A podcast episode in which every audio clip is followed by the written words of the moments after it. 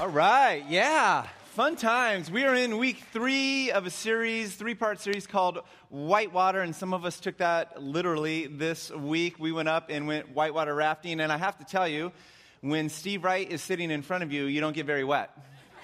It's a massive man in front of you. But uh, if Carl was in front of me, I would have got really wet. So, you know, that's just how it works. But we've been talking about these times in our life. We call them whitewater moments where we're kind of heading towards the rapids and things get a little scary, they get a little chaotic, and we're not really sure how things are going to turn out. And we just need something to hold on to during those times. Sometimes we look back at those times and our faith was stretched or we lost our faith for a while and we've been saying we can take a breath because that's okay to be a place where we struggle in life, to be a place where we struggle with God. Because sometimes you feel like you've fallen out of the boat, right? And the water's in your face and you're just trying to get a breath. You're, you're, you're hoping that somebody will pull you back into the boat.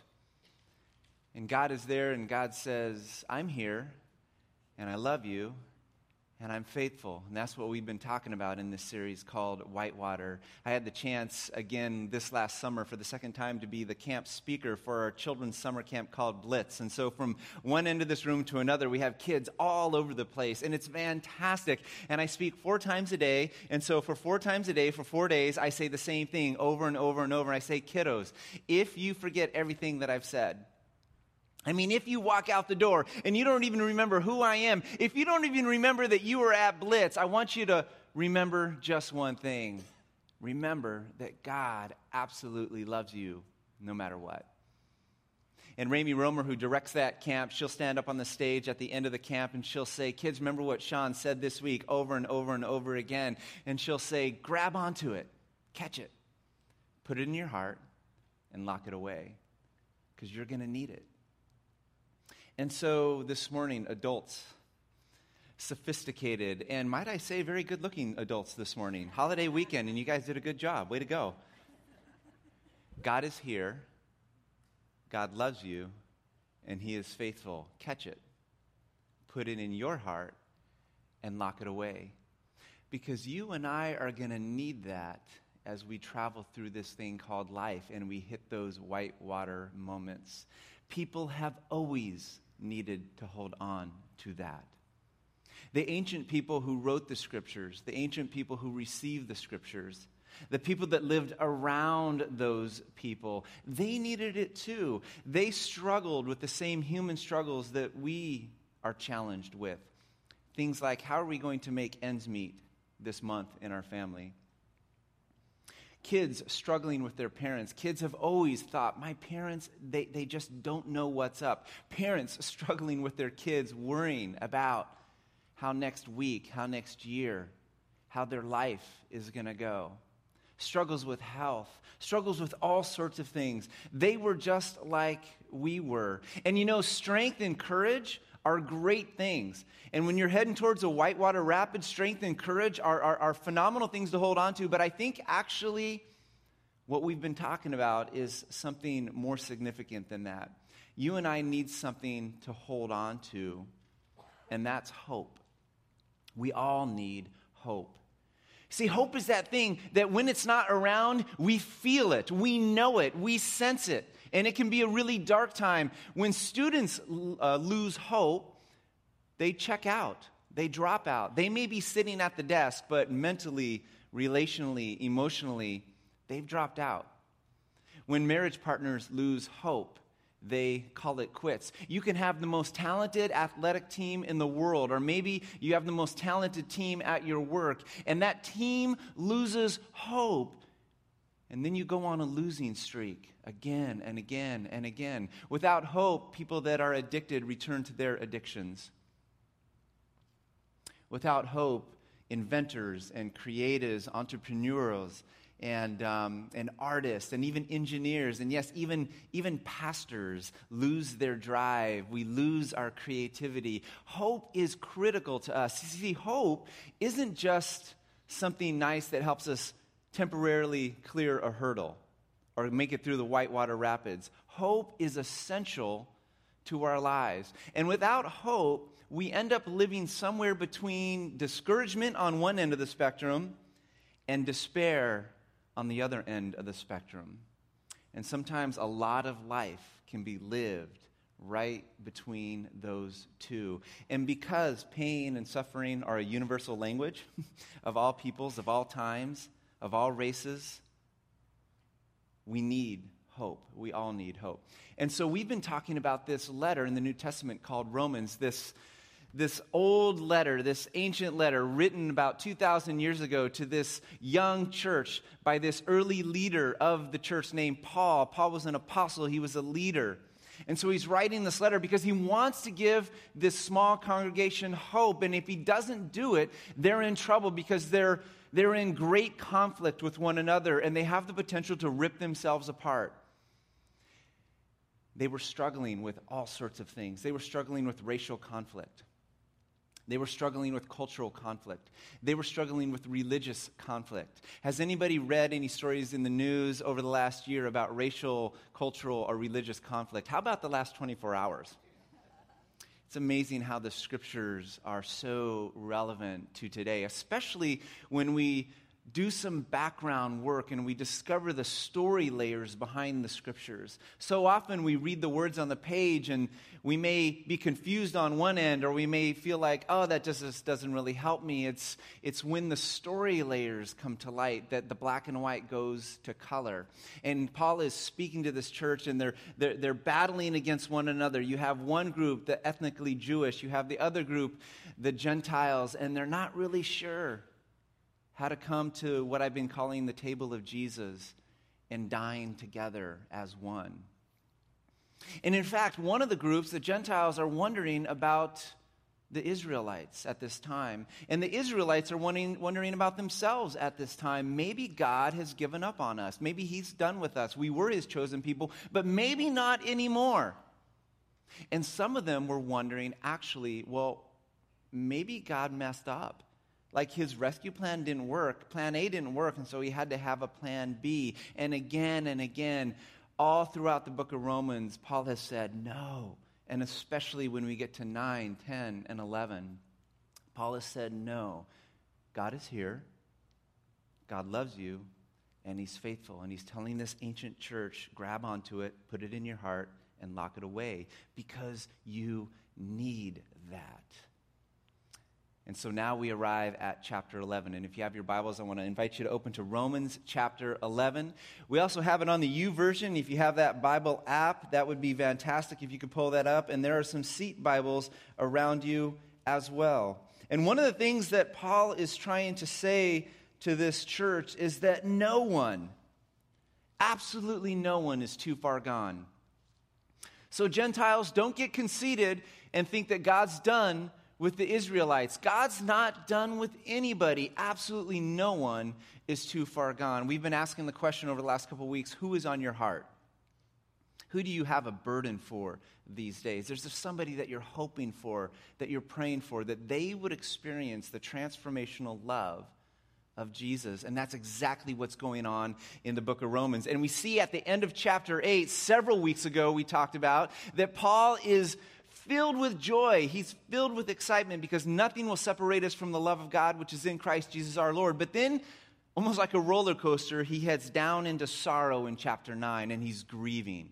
And he would trade everything if he could so that his own people, those of his own race, would experience that love that he has experienced. And then, remarkably, by the end of chapter 11, Paul has his joy back. He goes from joy to sorrow to joy. In fact, he has his joy back so much that he writes a song. And he sings the song, and he does exactly what we just did. He actually takes some words from the scriptures that he had in his hands at the time, the Old Testament, the Hebrew scriptures, and he pulls them forward. And then he writes some of his own words into this thing called a doxology. They were words of glory to God. And he just finishes chapter 11 by singing. If you look down in verse 33, this is the song.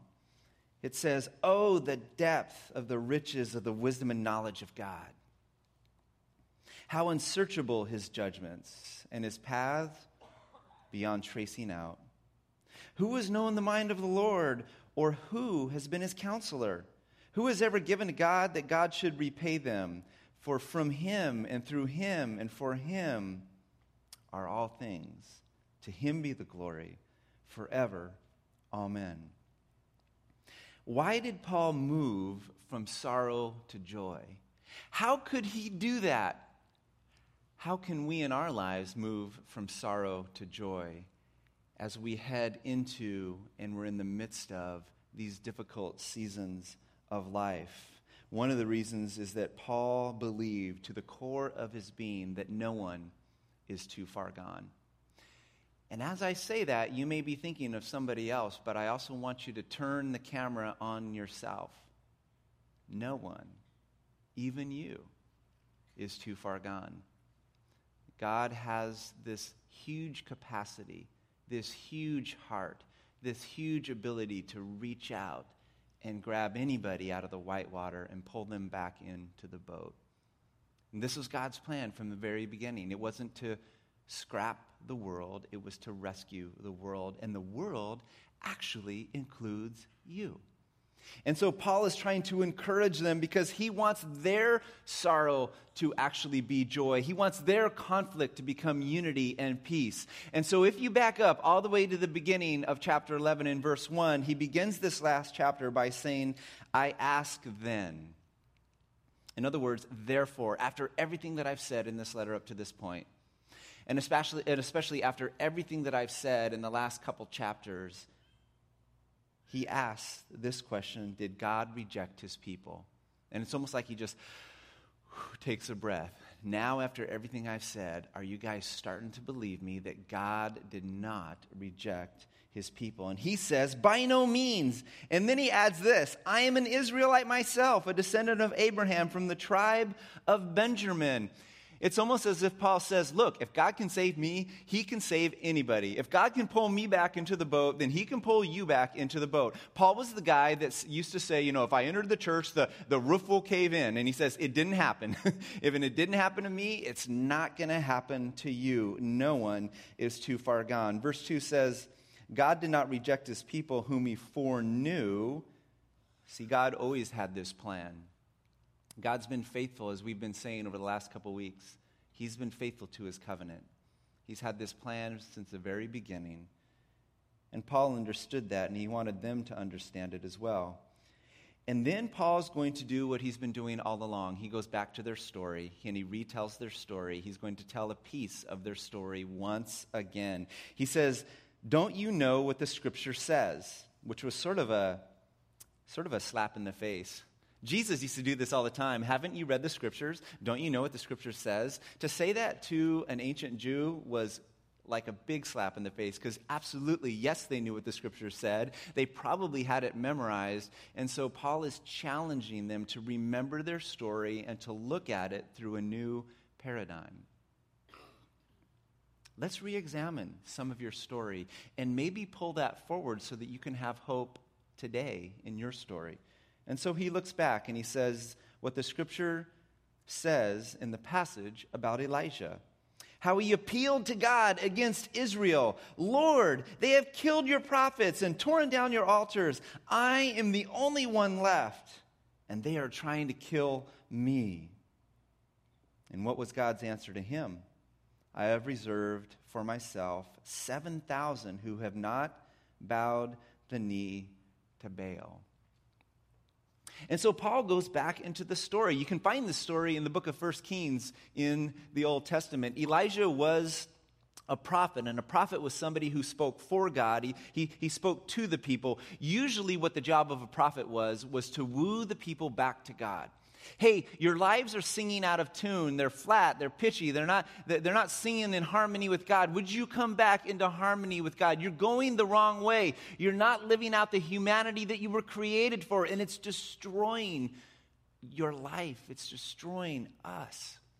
And that was the job of a prophet. And Elijah lived actually during one of the darkest periods of the nation of Israel. In 931, they split in two. There was a northern kingdom still called Israel, there was a southern kingdom that was called Judah. And they each had their own places to worship, and they each had their own kings. And generation after generation after generation, there were all of these kings. And most of them were not good. And when Elijah was alive, the king was Ahab, and he was not good. And his wife was Queen Jezebel, and she was even worse. And together they committed atrocities in the nation. They stole people's land. And when they would not give up the land, they would just kill them. They actually committed mass murder. If you were one of these prophets, they came after you. If you didn't worship one of the Baals, now a Baal just that just means Lord, and there were lots of Baals, and there were these beliefs that there were gods behind the Baals, the storm gods or the weather gods or the fertility gods or whatever it was, and, and they were drawing everybody in the nation to reject the God of Israel and to worship these false gods. And if you were a prophet who spoke for the God of Israel, then they were going to come after you and kill you. In fact, Obadiah, who worked for the king, secretly followed the God of Israel, and he took a hundred of these prophets and he hid them in two caves, 50 in one and 50 in the other. And he gave them water and he gave them food. It was a dark time. People are cowering and living in caves. And Elijah is the greatest prophet during this time. And he has this phenomenal victory that you can read about against the prophets of Baal and God shows that He is the true God. And right after this phenomenal victory, Jezebel says, You have 24 hours and I'm going to kill you. By the end of this time, tomorrow, you're dead. And Elijah runs away after this great victory. And then we find him in a ditch. And he's exhausted. And he's alone. And he is depressed. He's so depressed. He's so discouraged. He's ready to just end it. I'm done, God. I don't want to live anymore. And God wakes him up and God cares for him, God feeds him, and then he just goes back to sleep again. I'm just, I'm done. And then God wakes him up and he takes him on this journey and he takes him to this mountain and he takes him to this cave and he speaks to his heart. And Elijah's like, I'm the only one. Everybody's rejected you. I am all alone in this, God. People have rejected you God, have you failed? This is it. I'm, I'm done with this. You ever feel like that? You ever just have the experience of aloneness? See, aloneness is, is different than loneliness. Loneliness, I think, is something that we all experience from time to time and, and, and we can get over it. Aloneness is much darker. I have a book on my shelf called A Generation Alone, written about 25 years ago. It's actually all about my generation and how, as society has moved forward, there's been this disconnectedness that has gone on. There's another great book, a study on this by a guy named, uh, I think his name's Richard Putnam, called Bowling Alone. Aloneness. Aloneness is the feeling of uselessness. It's the feeling that you get when you just feel like you're alienated from everybody else. It's this sense that you just can't move forward in life, that, that nobody understands you.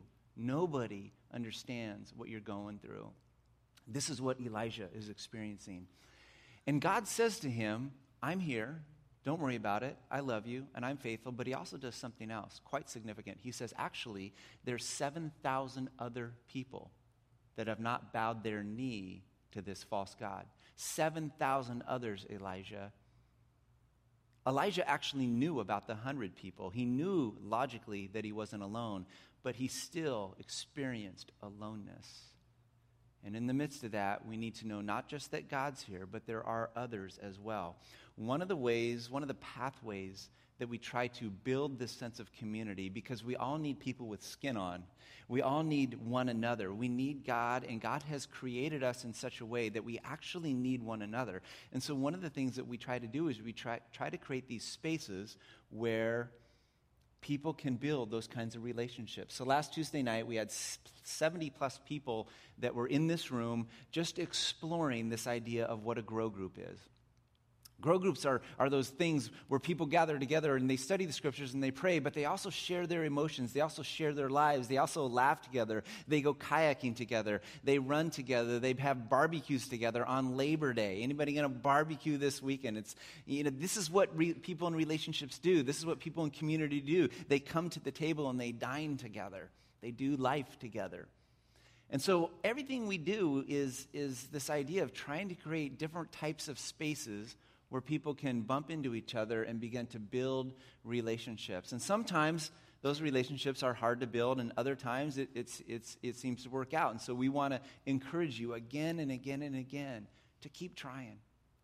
In fact, out in the lobby today, we have uh, the, at the info bar, we have some information. You can actually get some information about all these different grow groups. You can also go online. You can see who's leading the groups and, and, and what they're about and what kind of group it is, because we all need to know that we are not the only one that there are others that are going through challenges as well. They're, they're maybe swimming in the whitewater rapids just like we are, but they're on the other side of the boat. they're on the other side of the raft, and we can't see each other. And we need to work hard to come together and say, Oh, I, I'm not the only one. And so, why is, why is Paul bringing up this part of the story? Because this little church needed to know the same thing as well. Remember, the Israelites are wondering if they're done and they began to experience this sense of aloneness. The whole world is flooding, it seemed, to the table of Jesus. The Gentiles are flooding into the church, and we're not. And it didn't take a rocket scientist to look around and go, It's not happening for us right now. What is going on? And Paul is reminding them, It is happening. It's not happening at the pace that we want it to happen, and that's why he's in grief. But he's saying, Don't give up.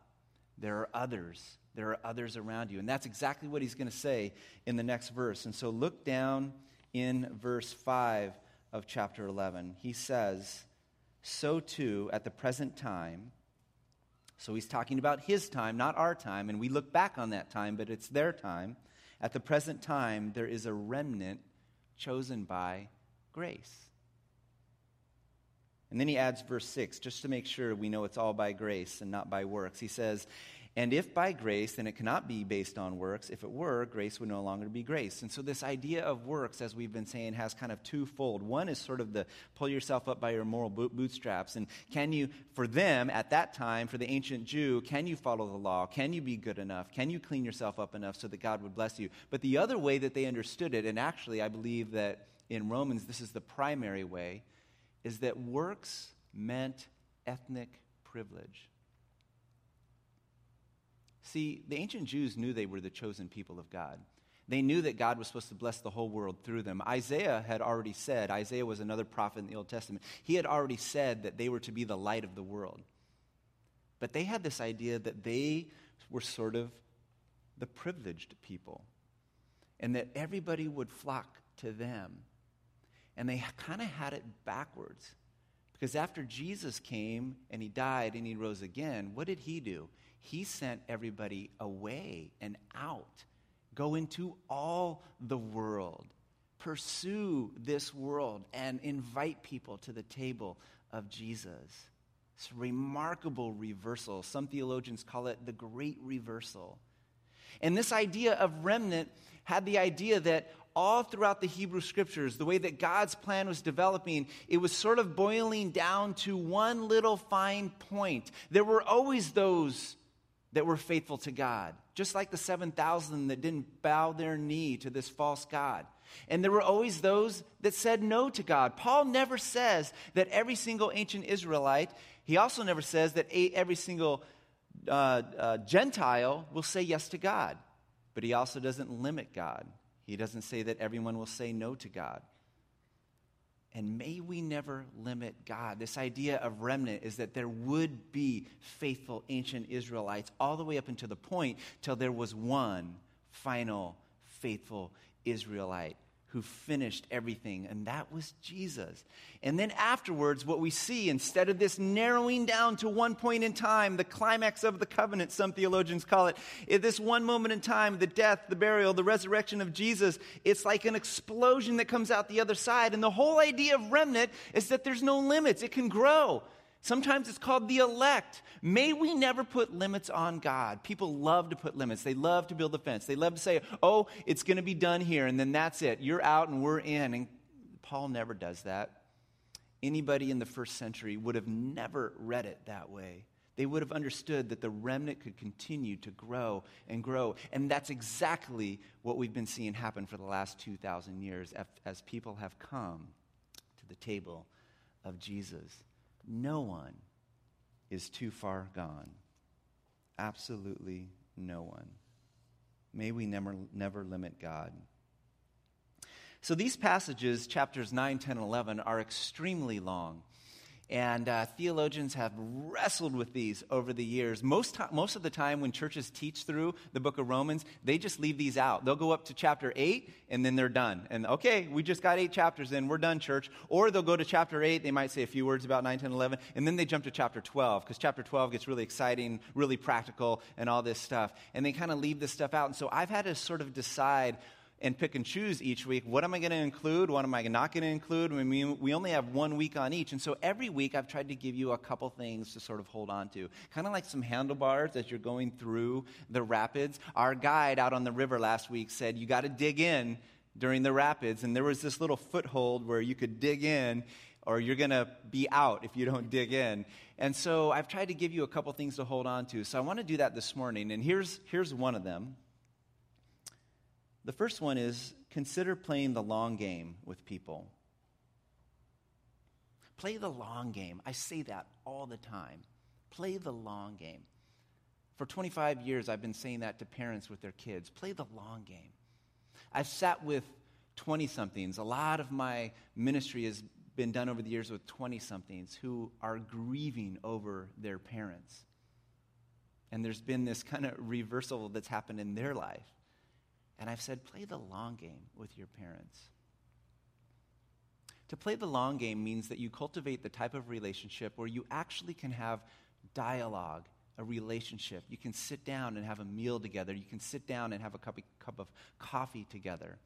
And it's really, really hard to do that when you're uncomfortable in that relationship, when it feels awkward in that relationship, when that person is living their life in such a way that completely goes contrary to the way that you feel like life should be lived. But this is exactly how Jesus lived his life. Jesus played the long game with everybody. He did it with the tax collectors. He goes into the house of a chief tax collector who is a criminal, who's stealing money from his own people and giving it to the enemy. He was hated. And he's at the house, and people are saying, Why are you eating with all of these tax collectors, these notorious sinners? That's just where Jesus was. He went right into the relationships. He was playing the long game. He did the same thing with the prostitutes. Society shunned the prostitutes, but they used the prostitutes. He did the same thing with the woman at the well. She was of the she, she worshiped God in the wrong way. She was of a different race. So she was of the wrong race. She was of the wrong sex. He shouldn't have been talking to her. He was a male rabbi. He shouldn't have been hanging out having this long conversation with this gal, but he did it anyway because he's playing the long game with people. He's the one who would go and he would touch the lepers. No one would touch a leper. He would reach out to the children. Children had no status, they had no say in that culture. Jesus was always playing the long game. Paul is telling this little church play the long game with my people. Live with them. Dine with them. Have relationship with them. Don't cut them off. I realize that sometimes people will not be in relationship with you and there's nothing that you can do about it and you must pray for them and you must carry that burden for them. But if people will have a relationship with you, get uncomfortable. Go into those environments that, that you're like, I don't know what to do. I feel like a fish out of water. And the more that you do that, the more that you will identify with Jesus and how he must have felt. Holy, holy, holy, we just sang. Jesus is holy, holy, holy. How do you think he felt in some of these environments? We need to get over ourselves and go right into the relationships with people and play the long game. Paul will, in, in, this chapter, I don't have time to read it for you, but he'll use this analogy of, of, of a tree and branches, and, and he's just sort of singing the song that Jesus was singing. Jesus said, I'm the vine and, and you are the branches. Apart from me, you can't do anything. If you're cut off from me, you won't bear any fruit. But if you're connected to me, if you abide in me, you will actually bear much fruit. Jesus is writing this beautiful symphony, and Paul is playing the music. Some people think that they were saying two different things. No, Paul is just picking up and moving the story forward.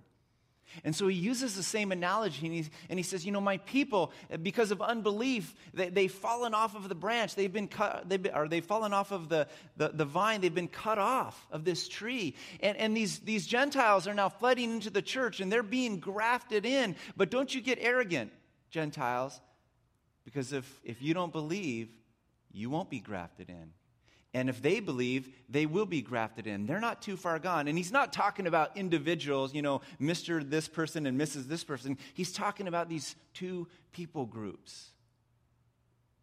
We don't know when somebody might take that step of faith. Maybe you're here today and you're exploring.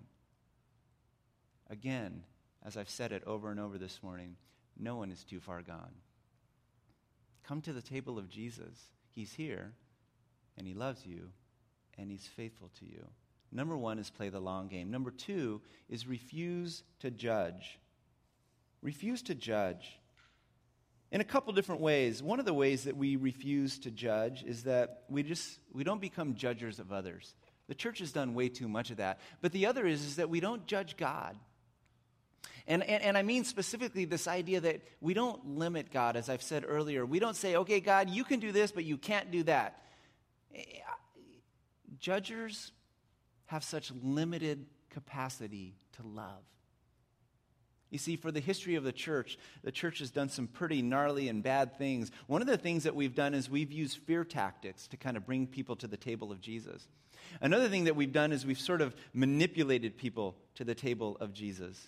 Another thing that we've tried to do, especially in the last 100 years, especially in the last 40 years, is we've tried to use legislation to get people to the table of Jesus and somehow clean things up around this country and clean things up around this world. Here's the problem you don't scare people to the table of Jesus.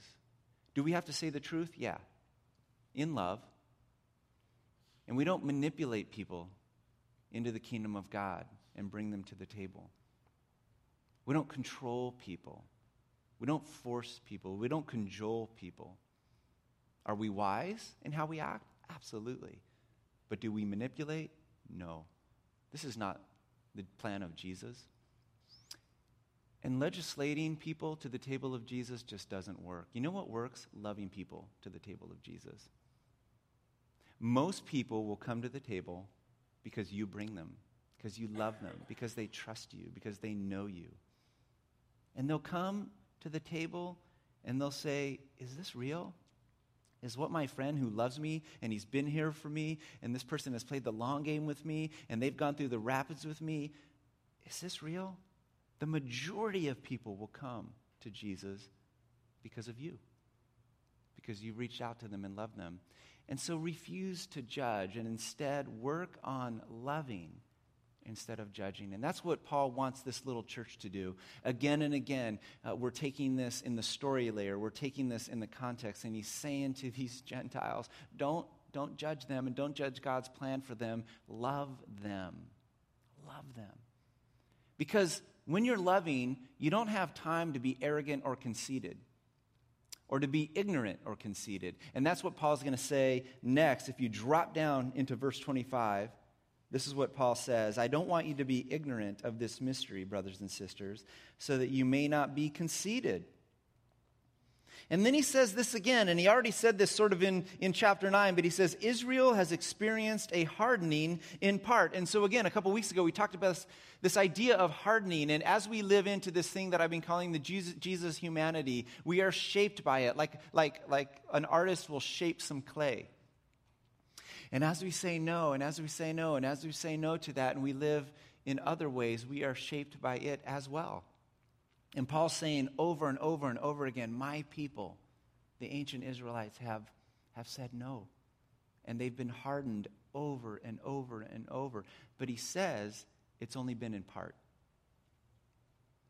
Which is two things. One is remember that there's a remnant, but also, also, he doesn't want anyone to limit God. That's what's happened to my own people, Paul says. I am grieving. I, I am beyond grieving for this. But I have hope still because it's only in part.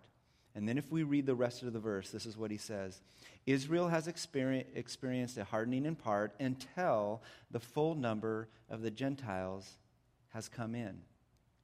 And in this way, in the Greek, the almost always the only way to take that phrase is in this matter, or this is the mode, this is the way in which God is carrying out his plan.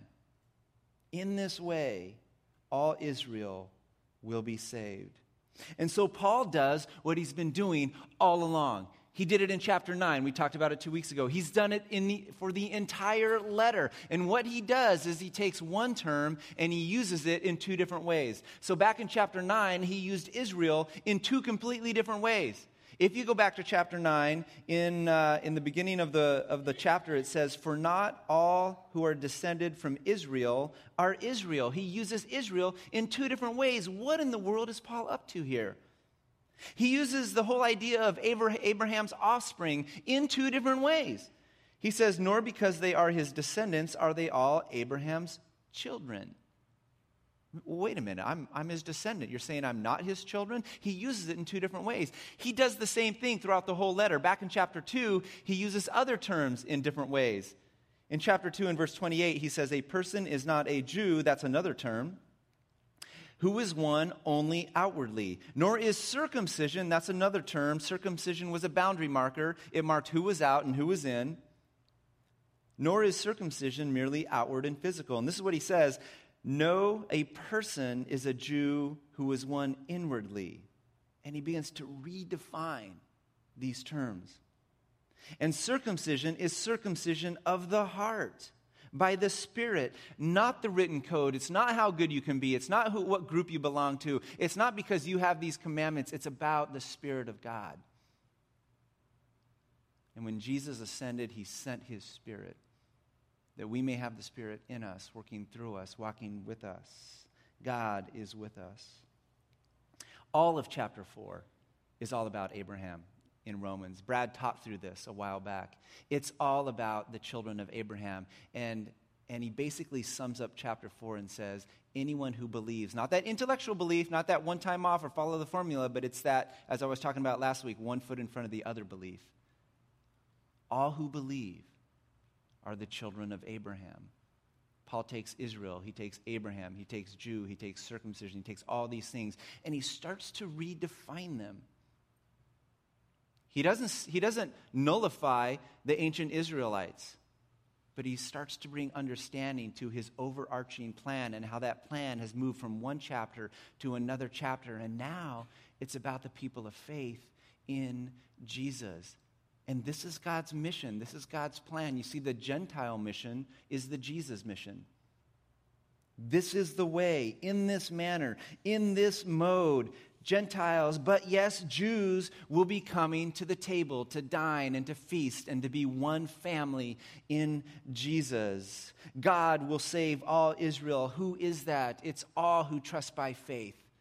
It's all who come to the table, regardless of what your ethnicity is.